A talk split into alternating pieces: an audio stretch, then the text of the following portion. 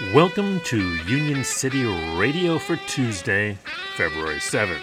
When workers are outside, there's something wrong inside. When workers are outside, there's something wrong Workers at Defenders of Wildlife rallied Monday morning outside the nonprofit's 17th Street headquarters. Although they had won a last minute settlement of outstanding unfair labor practice charges, they demanded action on a contract which they've been trying to get for more than a year. Good work needs a good workplace. That to save the earth, we must protect the workers. Because we will not be defeated. We will not be divided. Oh. And we will win, not just for workers, but for wildlife.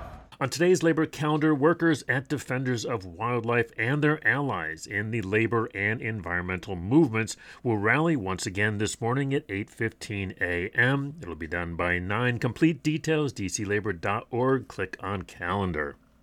Today's labor quote is by Carrie Skiff, one of the organizers of the Defenders United Union. We need a sustainable workforce for the sustainability movement. In today's labor history, on this date in 1957, hockey players formed the NHL Players Association in New York City. The union was busted when owners transferred key activists, but it successfully reformed 10 years later. Union City Radio is supported by our friends at Union Plus. Find out more at unionplus.org. This has been Chris Garlock, and I'll see you on the line.